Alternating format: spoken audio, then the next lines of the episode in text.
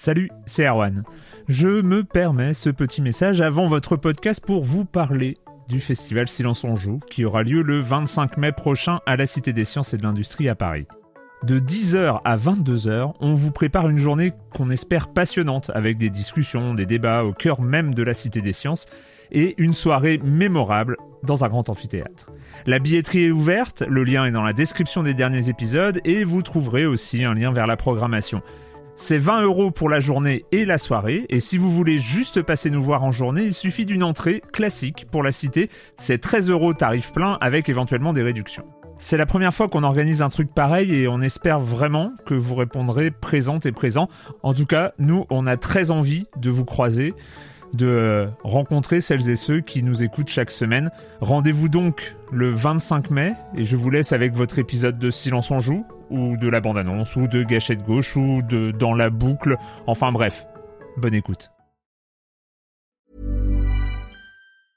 Hiring for your small business? If you're not looking for professionals on LinkedIn, you're looking in the wrong place. That's like looking for your car keys in a fish tank. LinkedIn helps you hire professionals you can't find anywhere else, even those who aren't actively searching for a new job but might be open to the perfect role. In a given month, over 70% of LinkedIn users don't even visit other leading job sites. So start looking in the right place. With LinkedIn, you can hire professionals like a professional. Post your free job on linkedin.com slash achieve today. Silence on joue, Erwan Cario, bonjour.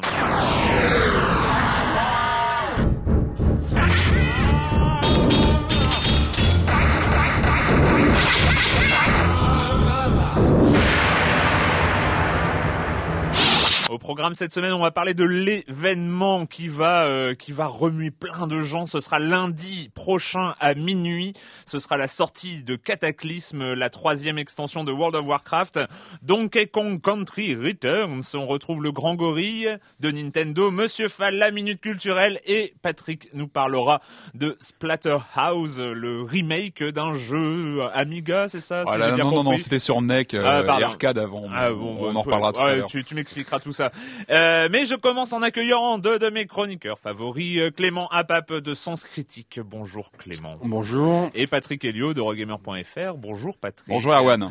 Euh, on commence avec toi Clément et euh, une fois n'est pas coutume, tu vas nous parler de chiffres. Tout à fait, les chiffres en fait du PlayStation Move et du Kinect de Microsoft qui sont les, les accessoires qui permettent de jouer en s'affranchissant de la manette, enfin oui, en, bah alors, alors en fait, euh, je t'avais pas prévenu, mais on enregistre silence on joue, donc en, en fait, voilà, c'est peut-être pas la peine de, voilà, c'est bien de présenter Kinect et le Move. J'ai pas beaucoup dormi cette nuit. Ok.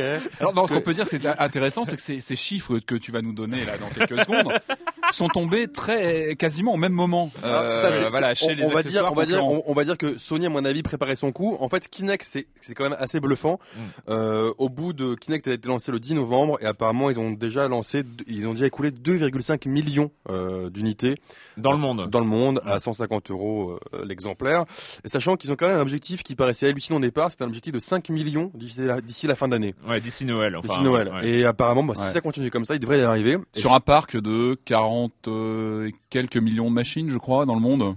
Ouais, belle perf. voilà. mais c'est quand même, enfin surtout, enfin voilà, aussi vite, c'est quand même hallucinant. Et ce qui est marrant, c'est que quelques heures plus tard, donc on va dire que Sony était en embuscade et Sony a, a annoncé en fait euh, avoir écoulé euh, combien, combien, combien ils ont écoulé? Et ben voilà, je suis totalement là. Ils ont écoulé environ euh, presque 5 millions, euh, je crois, ouais, de plus mémoire. de 4,1 millions, voilà, ah c'est ça. Plus de 4,1 millions, dont 1,5 million en Europe et 1 million outre-Atlantique au 22 octobre. Donc c'est-à-dire que vraiment, ça, ça, a décollé. Moi après, j'ai parlé avec quelques sources et en fait, ce qui est assez intéressant, donc le PlayStation Move pour l'instant c'est plus vendu, mais ce qui est intéressant c'est que Kinect est vraiment disponible dans tous les magasins, ils sont approvisionnés de manière euh, hmm. vraiment conséquente, et le Move est, est encore aujourd'hui en, en, rupture de stock. Euh, alors ça veut pas dire qu'il se vend euh, beaucoup plus, c'est juste que Sony a du mal à approvisionner. Mais on a bien, on a bien vu, il y a eu quand même une différence d'échelle entre la sortie du Move et la sortie de Kinect, ne serait-ce qu'en en, termes marketing, communication. C'est du marketing. Hein, C'était l'arme de guerre de Microsoft. Enfin, ils, ils, ont vraiment mis le paquet. ils ont mis 400 millions, non pardon, 500 millions de, de, dollars sur la table pour le marketing de, du Kinect. Donc, et donc on, risque encore de. Le, le minimum, c'est de moins approvisionner les magasins. C'est le juste minimum. Patrick, euh, un DLC. Et eh oui, alors c'est pas tous les jours qu'on parle de l'actu DLC. C'est vrai que c'est quelque chose qui devient de plus en plus courant aujourd'hui d'avoir des. Alors tu peux faire comme Clément, expliquer ce que c'est un DLC. Il s'apprêtait à le faire. T'es vraiment un salaud parce qu'il s'apprêtait à le faire. On se fait allumer aujourd'hui. J'aurais pu me venger là. J'aurais pu me venger. C'est terrible. Donc euh, alors donc voilà et euh, donc voilà, c'est fini. Voilà. Donc non non non, euh, une annonce contenu de, téléchargeable de, DLC donc euh, de contenu à télécharger pour un jeu qu'on a bien aimé ici. C'est Assassin's Creed Brotherhood. Alors bon, vous allez me dire un DLC, il y en a toutes les semaines qui sont annoncés, mm. qui arrivent. Alors celui-ci va s'appeler Project Animus Update 1.0. Donc il va proposer notamment, j'avais vu euh, euh, des, un nouveau mode multi, un nouveau mode multijoueur Alliance avancée. Donc mhm. voilà, ça c'est pour les, les, fans du jeu multijoueur. Mais moi, ce qui m'a vraiment scotché, c'est l'annonce d'une nouvelle carte pour le multijoueur qui va arriver en même temps, qui va être alors là, attention, le Mont Saint-Michel, euh, le voilà, le, décor du Mont Saint-Michel, en jouable en arène multijoueur. C'est normalement... juste en arène multijoueur où il n'y a pas un petit scénario solo lié avec? Parce que moi, je verrais bien pour avoir. Moi, j'avais vu que c'était une nouvelle carte multijoueur. Ah. Il y aurait, il y aurait ça, ça va être tripant quand même d'avoir le, le Mont Saint-Michel. Le Mont Saint-Michel qui va être normalement. Euh, Il y a des premiers visuels qui sont tombés, donc euh, voilà. alors les premiers visuels, moi j'étais un tout petit peu déçu. Ça ressemble pas hyper au Mont, Saint-Michel. bon, bref, c'est. Alors ça, ça arrive le, le 14 le 14 décembre, donc c'est c'est très bientôt. Ça sera gratuit ou dans un pack Ce sera gratuit, c'est ça. C'est ça, qui m'étonne. le Mont Saint-Michel gratuit, ça, ça me paraît étonnant. Alors après, les questions qu'on va se poser évidemment, parce qu'il y a beaucoup de questions en ce moment sur qu'est-ce que va être Assassin's Creed 3. On sait que ce sera une autre époque et sûrement un autre décor. Donc tout le monde espère peut-être la France, peut-être la Révolution française. Il y a eu pas mal de rumeurs là-dessus. Il y a eu beaucoup de rumeurs là-dessus. On se dit, est-ce que le Mont Saint-Michel serait pas un petit clin d'œil sur ce qui va arriver par la suite Affaire à, à, suivre? En tout cas, voilà. Donc 14 décembre. mais je suis un peu déçu. J'aurais bien imaginé une mission euh, Léonard de Vinci. Écoute, je crois pas. Il faut, faut dans Brotherhood, en fait, il y a, y, a des, y a des missions extérieures à Rome. Les, seules, les mhm. seules fois où on sort vraiment de Rome, c'est les missions Léonard de Vinci où il faut aller détruire les armes euh, designées par euh, par Vinci. Euh, et, euh, et en fait, on va dans des villas, dans des châteaux mhm. à l'extérieur de Rome. Et moi, j'aurais bien imaginé une mission comme ça, euh, Mont Saint-Michel, bah, un petit peu longue. moi, j'ai cru voir que c'était que multijoueur. Mais en tout cas, voilà, peut-être qu'il y aura après. Bonne nouvelle du côté d'Assassin's Creed. Donc, le com des com de la semaine dernière, on commence avec Jérémy Israël qui dit euh, qu'il a deux raisons, euh, deux raisons. Alors deux raisons pourquoi? Bah il l'explique à la fin, donc euh, je vais faire pareil. tous les vendredis, il se fait 5 ou 6 heures de jeu de plateau. il a joué à Leaping Lemmings, à Pirates Cove, Trick Track d'argent 2003, hein, comme quoi il y a des, c'est les prix de Trick Track hein, pour un aide de Monsieur Fall. J'en possède plusieurs centaines. J'avais déjà prévu d'acheter Isla Dorada. La mécanique de jeu me plusieurs fait un centaines de jeux de plateau? Oui. Il faut de la place quand même. La mécanique de ce jeu me fait un peu penser à celle de Genoa pour ceux qui connaissent. Sinon, j'ai aussi fini tous les point and click de qualité sur le iPad, Monkey Island, Baphomet, euh, etc. Je ne joue euh, plus jamais à ce genre de jeu devant la télé ou un écran d'ordinateur, mais dans mon lit bien chaud. C'est parfait. Euh, et bref, il nous remercie donc d'avoir invité Funforge, de très bonnes raisons pour apprécier et de suivre leur travail de très près. Euh, on en parlait aussi évidemment de Call of Duty Black Ops. Alors Stonga 9, euh, je confirme le côté tir au pigeon de Call of Duty. Par contre, c'est loin d'être un jeu de merde. C'est euh, c'est un jeu honnête qui vous défoulera pendant 6 heures. Ceci dit, pas la peine de l'acheter. Oui, bon, d'accord. euh, la comparaison avec d'autres FPS comme Stalker, excellent jeu, ne me paraît pas pertinente. Hein, Clément, quand même. Euh, non. il est pas. Stalker. Faut le laisser aujourd'hui. C'est le tranquille. Stalker est un FPS RPG intelligent et ne boxe pas dans la même catégorie de, que Code, euh, qui est un jeu de tir des fouloirs. Oui, mais à ce moment-là, tu. Une comparaison avec Battlefield Bad Company 2 aurait été mieux venue. Le côté solo de euh, Battlefield Bad Company 2 s'en sort plutôt bien avec une campagne d'une dizaine d'heures très scriptée, mais jouant beaucoup sur le second degré, avec une sensation de jeu sur rail bien moins forte. Oui, c'est ce que. c'est plus ouvert quand même. C'est ce que j'avais expliqué. C'est très scripté quand même. Hein, en, fait, euh, il, a raison, mais je l'attaquais pas sur, enfin, je l'attaquais pas sur sur cet angle là. Mm. Si j'attaquais plus sur euh, Stalker, le fait que ce soit un excellent jeu, peut-être un des meilleurs FPS, intelligent comme il le dit, mais qui s'est pas vendu. Mm. C'était plus, euh, c'était plus là-dessus. Et lui, il explique que surtout le côté multijoueur de Battlefield Bad Company 2 est la référence multi pour tout joueur FPS qui se respecte. Équilibrage aux petits oignons, système de classe, des squads, mode de jeu quasi parfait. Non, non, Team Fortress 2.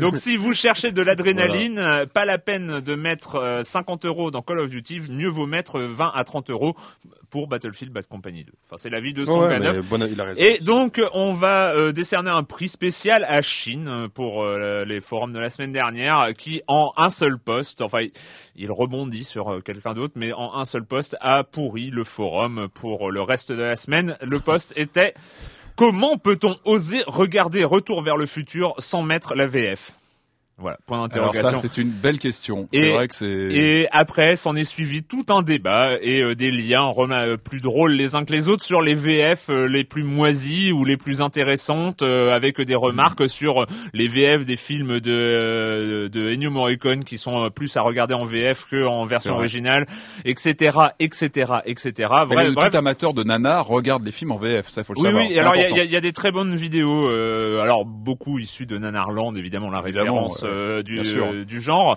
Mais voilà, donc on nous a eu un forum Silence on joue consacré au VF de films euh, de, de Parce que souvent on est attaché à la VF de l'époque qu'on a, a découvert. Bizarrement, je savais que, je savais que ça t'intéresserait. Ah oui, je bon, bon passons étonnamment.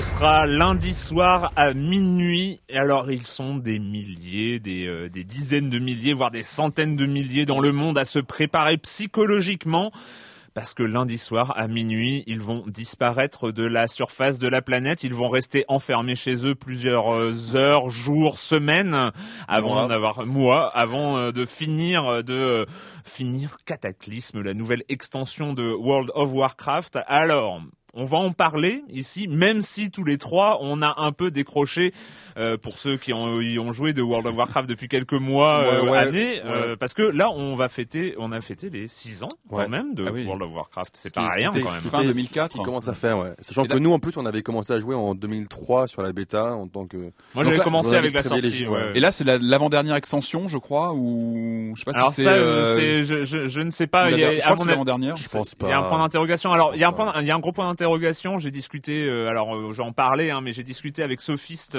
qui est le guild master de Millennium, qui est euh, la grosse guilde française. Et euh, il m'a expliqué parce qu'en fait dans dans Cataclysme on ne peut monter que alors dans Wrath of the Lich King on montait jusqu'au niveau 80, donc on gagnait 10 niveaux par rapport au précédent.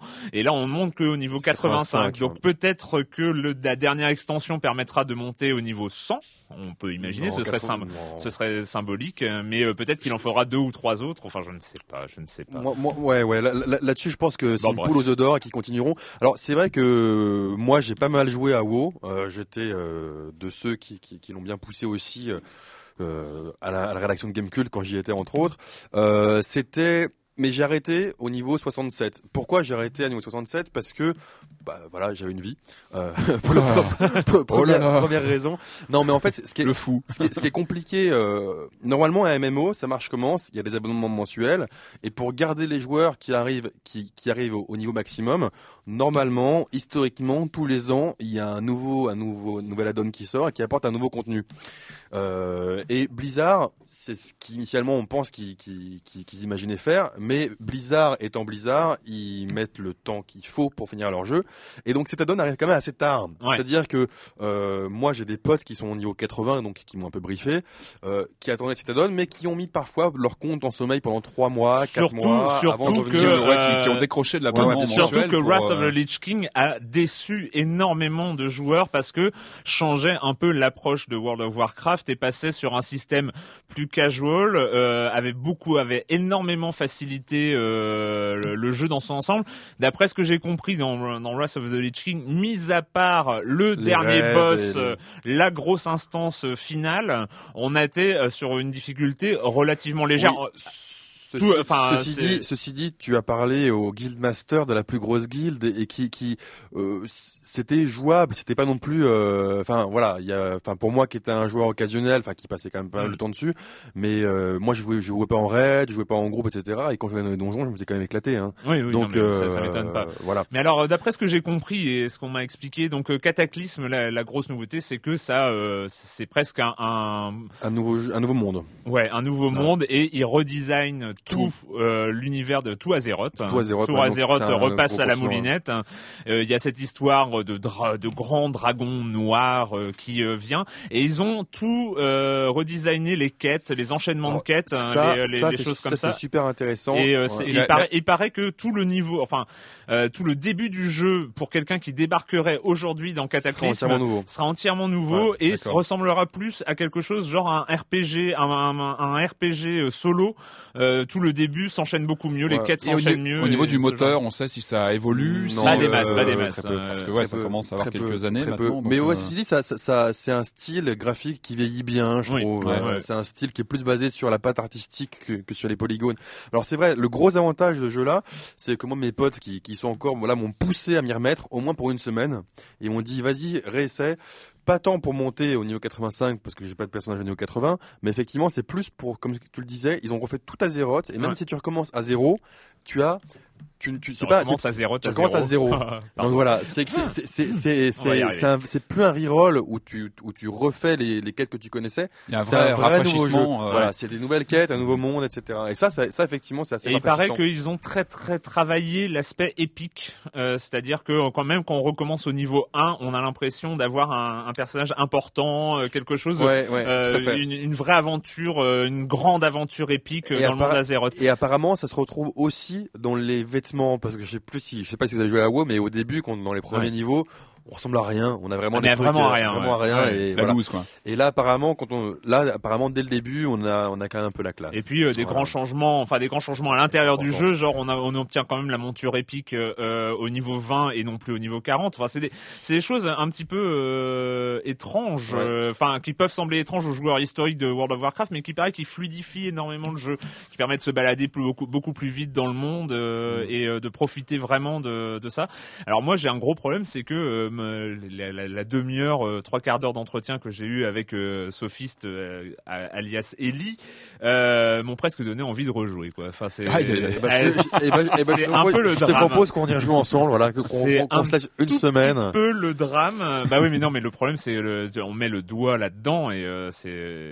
Enfin, je ne veux pas je ne veux pas dramatiser World Non, of Warcraft. non, Ce mais n'est pas du tout mon genre mais euh, mais quand même. Alors, ce ce qui est intéressant, euh, toujours dans la lignée de ça, c'est que j'ai, je sais plus qui, qui, Blizzard a dit ça, mais c'était assez intéressant. C'est-à-dire que quand on, quand des analystes demandaient en gros si euh, combien de temps encore on pourrait sortir le jeu et le laisser vivre pour que ça rapporte encore de l'argent avant que les gens se, se, voilà, se, se lassent.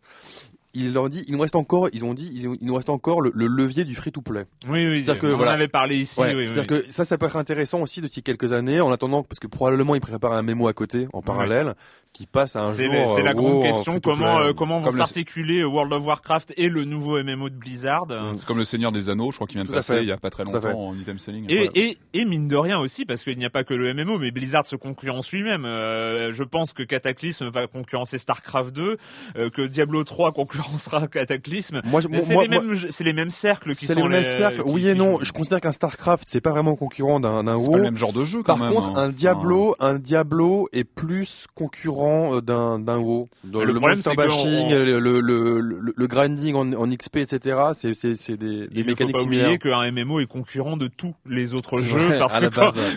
on y Ouais. joue, on ne joue À pas base. à un autre jeu. Donc c'est euh, ouais. Euh, donc ce cataclysme, grande sortie prévue donc euh, lundi soir à minuit. Pour la petite histoire, euh, Millennium, hein, donc la guilde, ça fait des mois qu'il se prépare. Moi, ce qui m'a beaucoup amusé, c'est qu'il m'a expliqué qu'il se préparait et en jouant et en découvrant. Ça fait six mois que la bêta est ouverte, donc en découvrant le monde, mais aussi en se préparant, en préparant sa vie réelle à la date de, de lundi soir minuit pour tout bien préparé pour vraiment disparaître de la surface de la planète pendant sept jours. Parce que euh, Millennium a donc euh, des, euh, un challenge hein, une fois à chaque fois que des extensions sortent les les guides de, de très haut niveau se donnent des, des challenges. Il y a une espèce de compétition mondiale et, et là en fait le but de Millennium est de plier plier radicalement le jeu, c'est-à-dire les, toutes les quêtes, les euh, niveaux 85 évidemment, et tous les euh, boss des, de toutes les instances en mode normal, parce qu'il faut en, en 7 jours.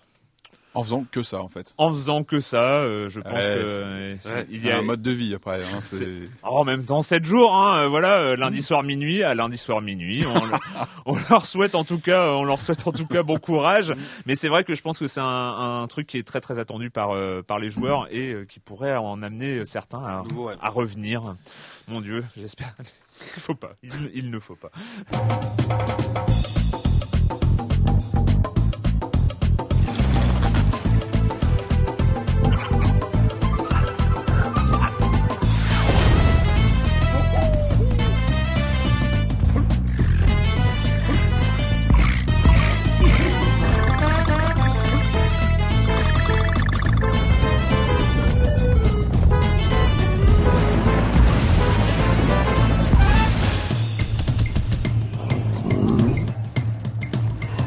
Donkey Kong Country Returns. On en avait entendu parler depuis le 3 dernier.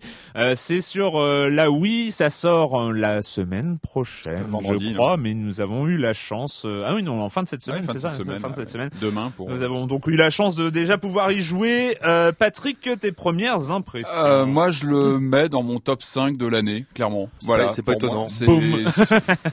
j'arrive pas, j'arrive pas à décrocher depuis que je l'ai lancé. Alors, il est, voilà, enfin, voilà. Bon, alors, il est, il est vraiment énorme. Enfin, moi, je sais que j'avais un souvenir assez ému de Donkey Kong Country qui était sorti en 94. il faut dire que Patrick aime e beaucoup la nostalgie. Hein. Et pas seulement Clément. Tu vas voir. On va, on va y revenir, on va y venir tout de suite.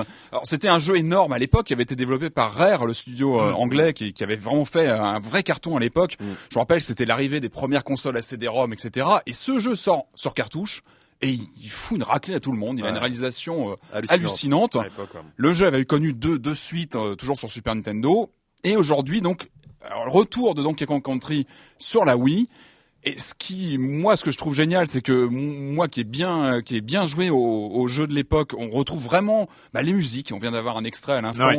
On retrouve toutes ces musiques géniales qu'on avait déjà à l'époque. Et ils sont pas embêtés à faire de nouveaux trucs. Ils ont repris les. moi, moi, moi je, je, le tourne d'une nouvelle façon, avec un angle différent. on est là pour en discuter, Clément, et on va rester euh, courtois, évidemment. Euh, non, mais voilà, on retrouve toutes ces, toute la, la, musique, tous les graphismes, et surtout ce gameplay qui était, euh, qui, qui, est assez particulier à Donkey Kong Country qu'on avait déjà donc connu à l'époque, qui est à la fois très très simple, c'est-à-dire qu'on est vraiment sur du jeu de plateforme où on avance dans des niveaux euh, en ah, le, euh, nombre d'actions disponibles, hein, et, c'est beaucoup du, du saut en fait. C'est beaucoup de sauts. Après, après il y a euh, avec avec, on va.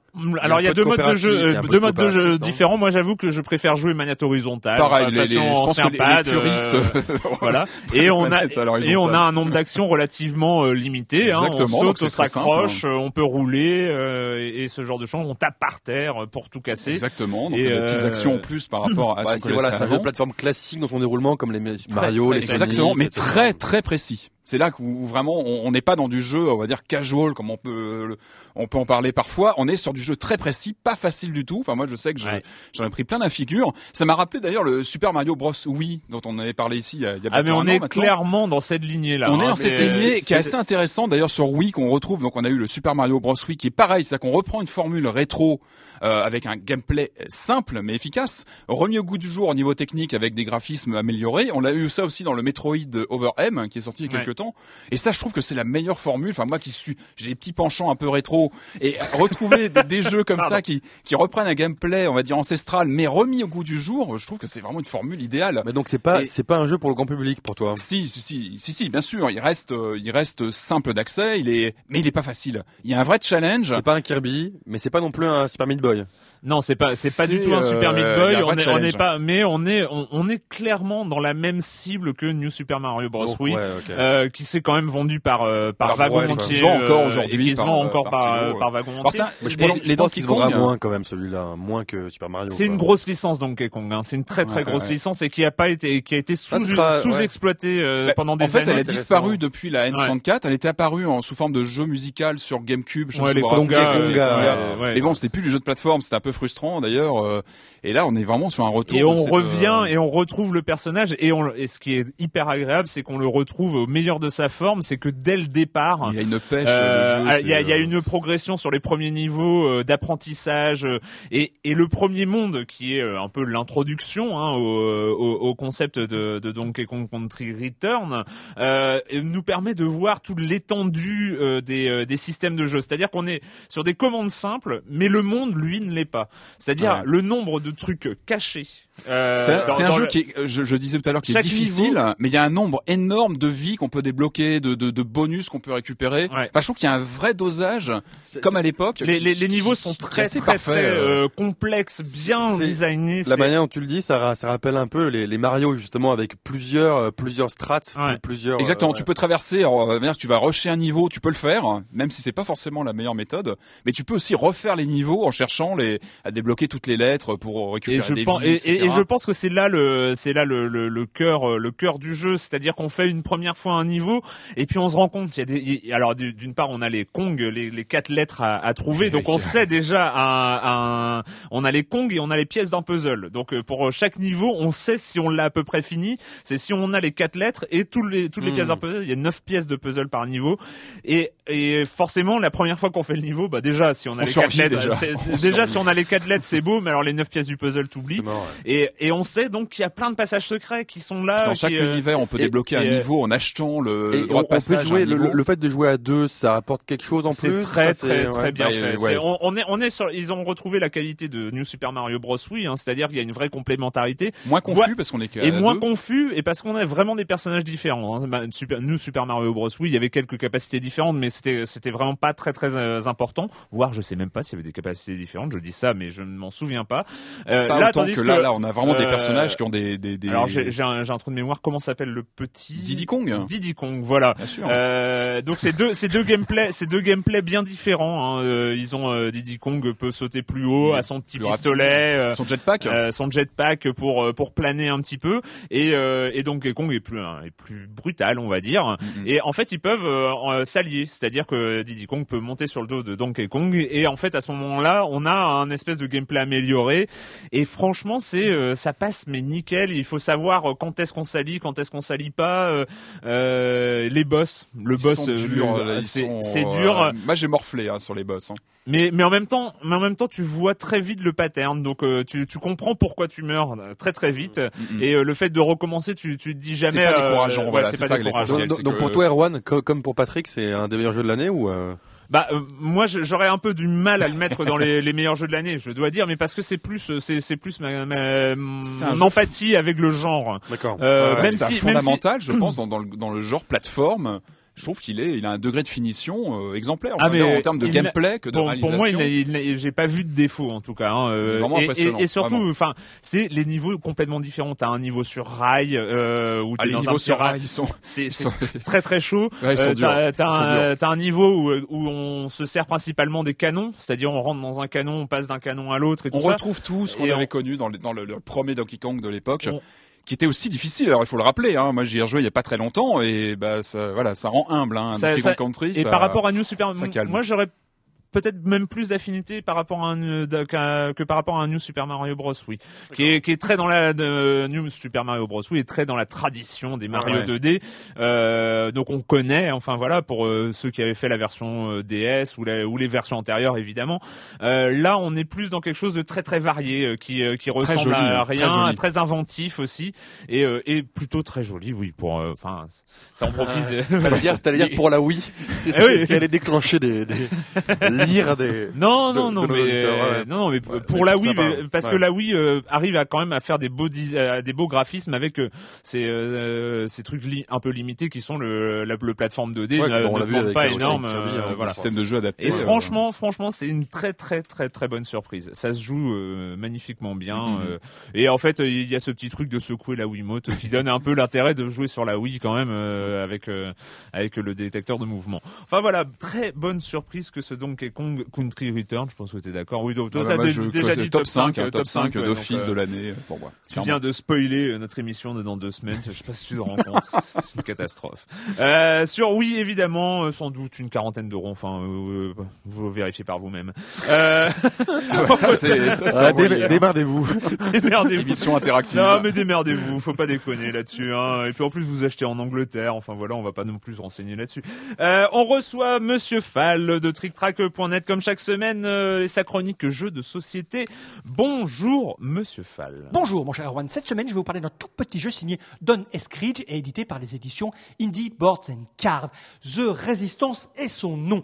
Dans The Resistance, vous allez affronter l'Empire, l'Empire terrifiant qui domine le monde, qui domine la galaxie, qui domine l'univers. Et vous, rebelles, vous vous levez pour aller mettre à mal les complots machiavéliques de l'empereur qui a décidé de euh, pourrir la vie de pauvres concitoyens qui n'ont rien demandé à personne. Il faut se lever et résister, mon cher Arwan. Alors, dans une résistance, vous allez former des groupes qui vont partir en mission. L'astuce et l'idée, c'est qu'à l'intérieur de ces groupes, peut-être qu'il y a un traître qui, lui, L'objectif est de tout faire capoter, que la résistance se plante. Et là, mon cher Erwan, vous dit tout de suite, mais ça ressemblerait, comme qui dirait, à les loups-garous du tierce lieu. Et je vous réponds, oui, mais en pas pareil, pas pareil du tout. Déjà, dans une résistance, vous pouvez jouer dès que vous êtes 5 joueurs à la table, et ce, jusqu'à 10 joueurs, là où les loups-garous vous demandent d'être à peu près une douzaine pour que ça commence à être intéressant. Mais bien sûr, vous pouvez jouer jusqu'à 25 ou 30, ce qui n'est pas le cas dans une résistance. Et dans une résistance, il n'y a pas de joueurs éliminés, comme dans les loups-garous, non quel que soit votre camp, vous allez jouer jusqu'au bout et vous allez comprendre pourquoi. Alors, une partie de résistance se joue en cinq manches. Euh, vous allez donc envoyer cinq groupes de joueurs en mission. L'astuce, c'est que pour les joueurs euh, résistants, l'idée va être de réussir au moins trois missions et les traîtres vont tenter de faire échouer trois missions. Dans ces cas-là, si trois missions ont raté, c'est les traîtres qui ont gagné. Si trois missions sont réussies, c'est les résistants qui ont gagné. Alors comment cela se passe-t-il d'abord? Il y a un leader, un leader différent par manche, qui va choisir des gens autour de la table. Le nombre des gens à choisir est différent selon la mission qu'on est en train d'essayer d'accomplir. Donc vous allez choisir des joueurs qui vont partir en mission. Il va y avoir un vote secret pour savoir si on est d'accord ou pas par la pour la composition de, l'équipe qui part. Une fois qu'on est d'accord, bon, je vous passe les détails si on n'est pas d'accord. Une fois qu'on est d'accord, ces joueurs partent en mission et secrètement, ils vont décider s'ils font capoter ou pas la mission avec un système de cartes qui est donné secrètement. Si la mission, s'il y a au moins une carte capotage à l'intérieur, la mission est ratée. On met un marqueur rouge sur le plateau et on, commence la mission suivante. Le truc, ça a l'air un peu comme ça, un peu vaporeux, mon cher Erwan, mais c'est un jeu de déduction exactement comme pourrait l'être un mastermind si on mettait des humains à la place de petits cubes de, de couleurs. Vous savez, il va falloir analyser ce qui s'est passé ce qui s'est passé quand telle personne était dans le groupe, est-ce que ça a raté, pas raté, qui est, qui est fiable ou pas. C'est de la déduction pure et simple, c'est-à-dire que la stratégie était peut-être un petit cran au-dessus des loups-garous de Tertieux-Lieu. Il y a moins de blabla, il y a moins de, de, de parlotte autour, mais ça marche à la perfection. J'ai pratiquer The Resistance et j'ai pris énormément de plaisir. Surtout que le jeu n'est pas très cher, il coûte moins de 20 euros. Et à l'intérieur, vous avez plein de cartes pour faire des variantes. Voilà, mon cher Erwan, The Resistance, un jeu signé Don Escrit aux éditions Indie Board Card. Un jeu pour 5 à 10 joueurs à partir de 13 ans. 30 euh, minutes maximum les, durées si vous êtes nombreux. Euh, une vingtaine d'euros, grand maximum dans toutes les boutiques spécialisées. Des variantes à l'intérieur. Je vous le conseille, mon cher Erwan. À la semaine prochaine. À la semaine prochaine, monsieur Fall. Oui, alors la référence au loup-garou de tierce lieu, ça peut en intéresser plus d'un euh, pour une nouvelle variante de jeu à plein, plein, plein, plein, plein, plein, plein. Euh, merci Monsieur Fall de TrickTrack.net. Et oui, c'est la minute culturelle. Vous l'attendez tous. Je rappelle, ça fait des semaines, je crois que je l'ai pas rappelé. Vous pouvez envoyer vos questions à minuteculturelle@gmail.com. Ne vous inquiétez surtout pas si je ne pas si je ne pose pas toutes les questions que vous envoyez. Euh, Il y aura sans doute une émission spéciale, quelque Oh chose où où je reprendrai toutes les questions qui n'ont pas été passées. Ne vous inquiétez surtout pas. Donc minuteculturelle@gmail.com. On commence quand même avec Marmotte 19 euh, qui est euh, de l'ordre hein, un peu psychopathe, hein, on va le dire. Quand On même. les aime bien les, les psychopathes. Oui, non, mais parce qu'en fait, il a fait, il a fait un erratum. Il a, et la semaine dernière, j'ai posé une de ces questions euh, sur quelle était la toute première console de jeu japonaise. Je ne sais pas si vous en souvenez. Et en fait, je me suis trompé sur le deuxième indice. J'ai dit malheureusement qu'elle était rouge et grise et massif. Et, euh, et il me précise quand même qu'elle n'était rouge ou grise. Ah, bah, donc ouais. le point Et est- massive. Donc c'était l'é- l'électro-tennis d'époque. voilà, il y avait deux versions et la rouge était la plus répandue. Euh, question, euh, mais il pose, il pose des vraies questions. Quelle est la première console de jeux vidéo à avoir proposé des jeux en téléchargement? Console, hein, pas Euh, c'est- ordinateur. je crois est- que c'est la Dreamcast Super Nintendo, en fait, avant la Dreamcast. Je crois que la Super Nintendo avait un, au La Japon, NES. au NES. Japon avait La NES. NES peut-être, ouais, la. NES. C'est une des deux. Eh ouais. oui, eh oui. Alors, euh, je, c'était la Famicom, mais bon, hein, on va donc Oui, euh, la- la- hein, euh, grâce au disque système Ouais. d'une qualité sonore exceptionnelle pour euh, l'époque, sorti uniquement au Japon à l'aide de disquettes réinscriptibles, les joueurs pouvaient télécharger auprès des bornes Nintendo, Eh oui, dans les magasins, appelés on Disc oui. Writer, euh, répartis dans tout le Japon, des jeux tels que Super Mario Bros 2, Metroid, Zelda 2, Kid Icarus, Castlevania, 200 jeux environ. Le prix des jeux était de l'ordre de 500 yens, moins de 5 euros, ce qui a fortement Ah ouais. contribué au, su- au succès du système disque. Les disques avaient deux faces pour un total de 128 kilooctets, ce qui permettait de mettre à un ou plusieurs jeux dessus selon la taille. Mais pour des raisons économiques, cela ne rapportait pas assez d'argent aux éditeurs revendeurs. Le disque système finira par disparaître. Il se sera vendu au total 4,5 millions de machines. Beau succès tout de même. Il est très recherché aujourd'hui et les jeux. euh, Ouais. Et euh, Marmotte 19 euh, met une question supplémentaire, mais vu qu'on a le temps et ça va aller très très très très vite, euh, de quel jeu aurait dû provenir l'extension The Experimentals De quel jeu C'est récent ou c'est euh, euh, Ah, là, là, ça, alors là, là, ça me gêne un petit peu. Hein. Là, là, ça me gêne un petit Mais peu. The parce que- Experimental, tu. Deus c'est- Ex Je, ça me gêne un petit peu parce que Non, le- mais la- en, c'est- intro- en introduction, il disait je te propose une petite question pour filer un point à Clément qui rame comme un damné pour faire face à un Patrick on fire. Attends, c'est pas vrai. Je, je, je, je, je viens de mettre Patrick. Fallout, Fallout 2. Non. Je viens, de, mettre- je viens de mettre Patrick sur, le- sur le chemin de la voie de, de la Famicom. Attends, euh, mais The, Ex- The Experimental, ah bien sûr que si. Ah. Ça y est, ça me revient. Ouf C'est Supreme Commander. Ah, euh, merci, bien- Clément. Merci Clément. Il est sur la brèche quand même. Il est sur la brèche. Ah, et là, il faut dire que j'ai pas dormi du tout de la nuit parce que j'ai lancé ah. Sens Critique aujourd'hui. Ah oui, oui, c'est vrai. La vraie donc, euh, version. Euh, senscritique.com est ouvert à tous. Voilà. Donc c'est aussi mon excuse. Hein. Je j'ai joué à rien. Je suis fatigué. Euh, Flamingo Flash. Quel jeu Sierra sorti en 1990. Euh, il y a d'autres choses. Hein. Raconte les aventures d'un agent secret qui mélange aventure point and click ou plutôt jeu d'aventure où les commandes étaient tapées au clavier et pilotage réaliste de sous-marins. Donc, je vois très bien, Sierra j'ai- j'ai pas le nom, mais je vois très bien. ce que 90. Ouais. C'est pas. Colonel's Bequest parce qu'il est sorti en même temps, mais c'est pas celui-là. Donc c'était Codename Ice. C'est ça, non Ah, je, je suis, il est, il est- c'est pas tout à fait ça, mais disons Ah. que je, je, je, je ne peux que accepter. Enfin bon, comme d'habitude, Flamingo Flash décidera. S'il refuse ce point, Ouais, et ce sera C'est entre ses mains. Non mais 90, faut dire que c'était il y a 20 ans. Euh, moi, moi j'avais Eh ouais, 11 ans. t'étais encore, Patrick, euh, Patrick en en avait 30. maternelle. Donc, euh, donc serait sympa de poser des questions quand même. T'as euh, commencé sur PlayStation, toi, donc ah, qu'on- salopard, va. Il s'agissait de Codename Iceman. Iceman. Donc euh, bon, je pense que le point peut être acc- accordé, qui a la particularité d'être un spin-off de la série Police Quest, qui n'a malheureusement pas eu le succès mérité en termes de gameplay novateur, à mon goût, mais assez difficile d'accès. La, la conduite de sous-marin étant un peu trop difficile, car très réaliste. Et il y avait un manuel de plusieurs dizaines de pages avec. Il y a eu plusieurs Et- jeux comme ça qui essaient de cumuler. et euh, donc il y, a- il y avait euh. Nathan, Nathan qui posait plein plein de questions. J'en ai choisi deux. Euh, question euh, quelle était l'innovation majeure apportée dans King of Fighter 95 par rapport au 94 et qui nous paraît à nous tous, nous gamers, aujourd'hui être totalement indispensable à tout jeu de fight. Le Team Deathmatch, ouais, je crois que c'est le Team Battle ou le Switch Team, Battle. Euh, Et bravo, bravo. Enfin, c'était le Team Edit. Euh, voilà, je pense que c'est, ouais, c'était pour choisir les teams. Euh, on ne pouvait pas jouer, euh, voilà, on ne pouvait jouer que les teams et King of Fighter 95 permettait de se faire son équipe fétiche. C'était le Team Edit. On pouvait choisir les personnages qui faisaient partie de l'équipe. Et une nouvelle question, c'est la dernière de cette minute culturelle. Oui, on va quand même avoir un peu le temps de parler d'autres choses après. Euh, quelle norme, et ça j'ai trouvé pas mal quand même, quelle norme toujours en vigueur aux États-Unis fait suite au procès intenté à Midway par le sénateur Lieberman pour la sortie de Mortal Kombat sur console? Une norme? Une norme Une norme.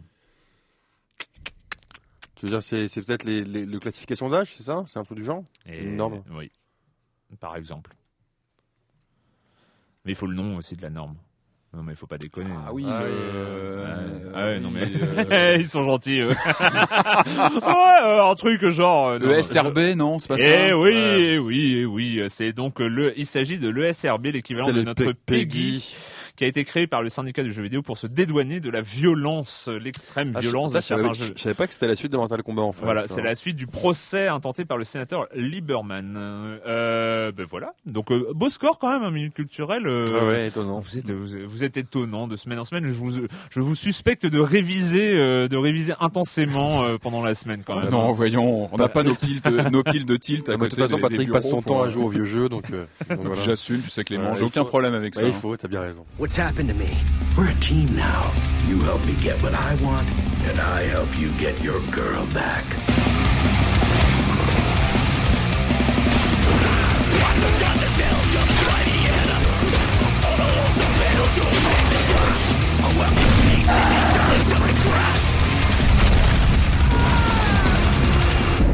Rick, help me! No! Johnny!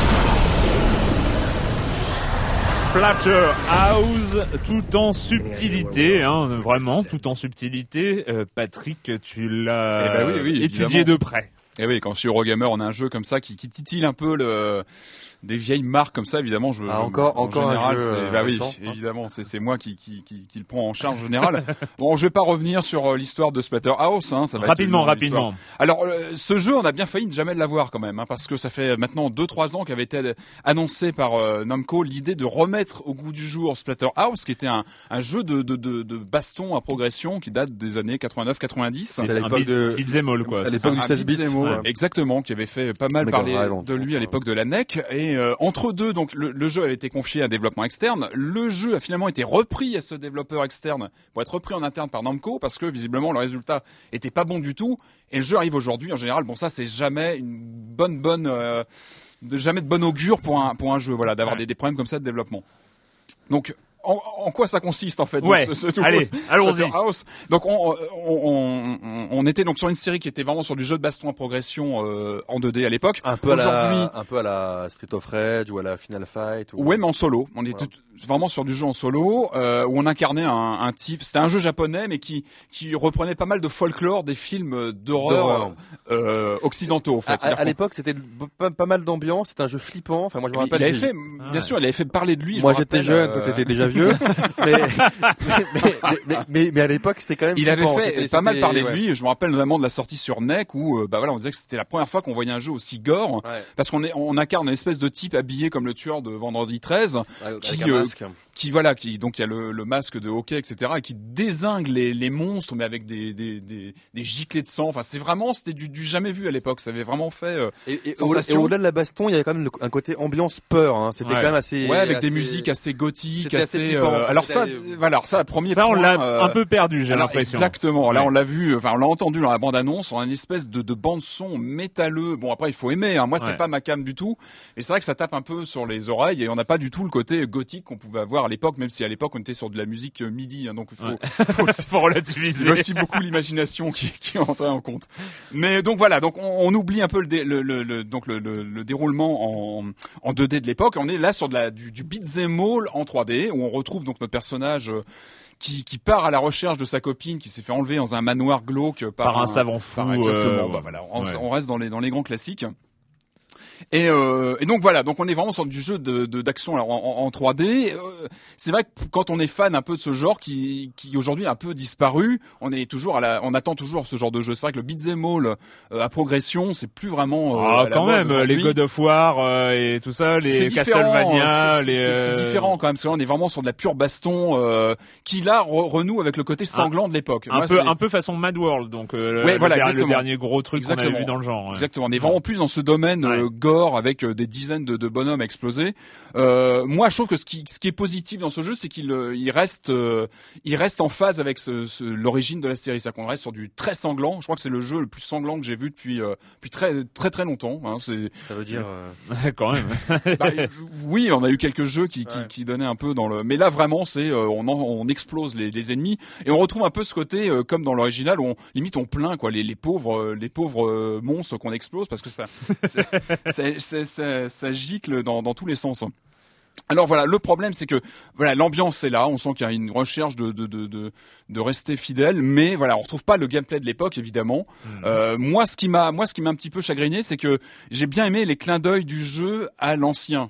C'est-à-dire qu'on a des moments de passage où la caméra se met vraiment en 2D, euh, revient sur, mais avec cette réalisation 3D, hein, on mhm. reste sur le même moteur, mais avec une vue latérale où on avance comme à l'époque. Et là, on retrouve les réflexes du, du gameplay de l'époque, mhm. qui était plutôt rigolo. Où on, voilà, on s'amusait à exploser les, les monstres, à se retourner un seul coup, à exploser qu'un coup de hache un, un monstre.